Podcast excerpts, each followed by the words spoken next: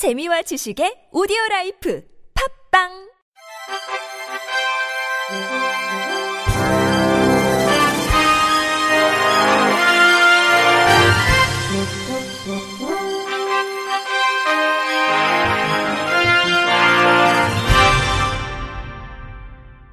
청취자 여러분 안녕하십니까? 4월 셋째 주 주간 KBIC 뉴스입니다. 한국장애인 자립생활센터 총연맹이 공식 출범식을 개최했습니다. 한국장애인 자립생활센터 총연맹은 중증장애인을 위한 자립생활 이념의 확산과 정착, 장벽 없는 사회 환경 구축을 통해 장애인의 선택권과 결정권을 존중하고 지역사회에서 자율적 주체성과 참여적 삶을 실현하는 사회를 건설하는 것을 목적으로 창립됐습니다. 지난 2003년 결성된 한국장애인 자립생활센터 협의회, 2005년 결정된 한국장애인 자립생활센터 총연합회에 이은 세 번째 자립생활센터 연합 조직으로 총 14개 단체가 가입한 상태입니다. 장진순 회장은 장애인 자립생활 운동을 20년 맞아 자립생활센터 실천 이념의 초석이 될 것이라면서 앞으로 장애 대중의 목소리가 담긴 학술대회를 개최해 문제 해결 주체가 돼 사회 공동체와 교류해 나갈 예정이라고 말했습니다. 한자총은 회원단체 증대와 신생 자립생활센터 육성 지원, 지역연맹 역량 강화를 위한 연차대회, IL의 정신을 전파하는 휠체어 국토대장정 사업을 시작으로 한국장애인 자립생활센터 운동 진영에 새로운 대안을 제시한다는 계획입니다. 65세 이상 노년층 장애인 비율이 절반에 육박해 장애인 인구의 고령화에 대한 대책이 시급한 것으로 나타났습니다.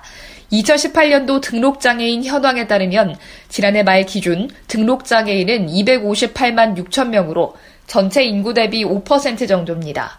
복지부는 등록장애인 수 및 전체 인구 대비 비율이 2003년 이후 꾸준히 증가했으나 2010년부터는 비슷한 수준을 유지하고 있다고 설명했습니다. 노년층 장애인의 비율은 2011년 38%, 2014년 41.4%, 2016년 43.4%에 이어 2018년 46.7%를 차지했습니다. 장애 유형별 비율은 지체장애가 49.6%로 가장 많았으며 다음으로는 청각, 뇌병변, 시각, 신장장애 순으로 나타났습니다. 2019 장애인 고용 촉진대회가 지난 17일 63 컨벤션 센터 그랜드 볼룸에서 열렸습니다. 이날 대회에서는 장애인 고용 촉진 유공자에게 철탑 산업훈장, 산업포장 등 정부 포상 8점과 고용부 장관 표창 20점 등을 수여했습니다. 영예 철탑 산업훈장을 수상한 정수정 이랜드그룹 중국법인 부대표는 이랜드월드 대표이사로 있을 당시 전국 한 매장 한 장애인 채용을 목표로 발달장애인 고용 모델을 개발했습니다. 그 결과 57명의 장애인이 전국 31개 스파오 매장에서 의류분류 전문가로 일하고 있습니다. 산업 포장을 받은 김병우 삼지 애니메이션 제작본부장은 20여 년 동안 3차원 입체 영상 만화 영화를 제작해 한국 최초로 미국의 텔레비전 애니메이션 부분 에미상과 대한민국 콘텐츠 대상 대통령상 등을 수상하는데 주도적인 역할을 했습니다. 고용노동부 이재갑 장관은 내년이면 장애인 의무 고용제도가 도입된 지 30년이라며 오늘 수상한 사업주와 장애인 노동자분들의 노력으로 연간 21만 개의 장애인 일자리를 만들 수 있었다고 수상자들은 격려했습니다.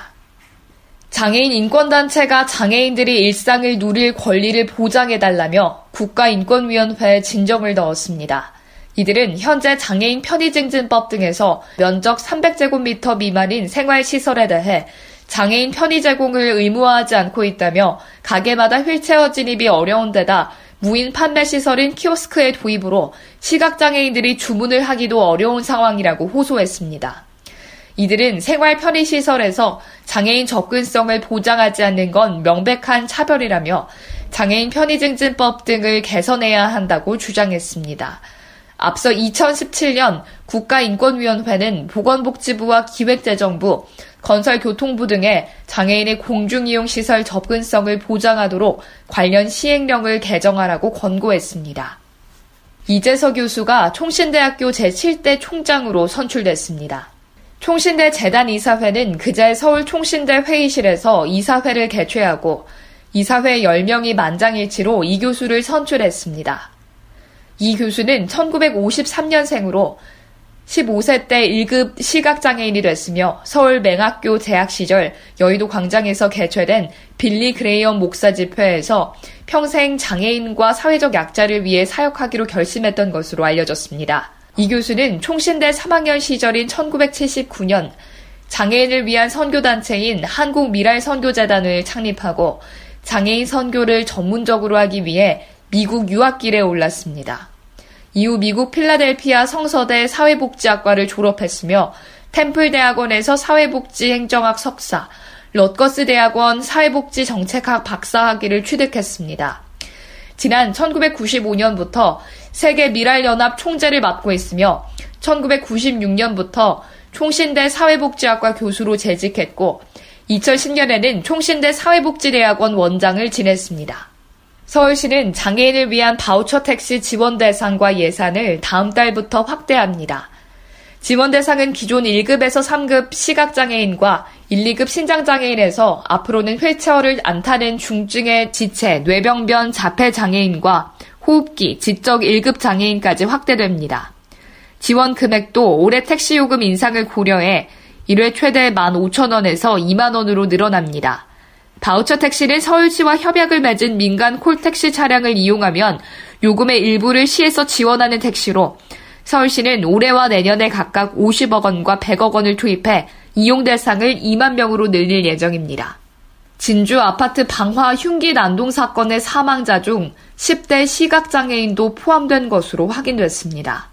지난 17일 오전 4시 29분쯤 진주시 가좌동의 한 아파트 4층에서 거주 중인 안모 씨는 자신의 집에 불을 지른 뒤 화재 소식에 급히 아파트를 뛰쳐나오는 주민에게 흉기를 휘둘렸습니다.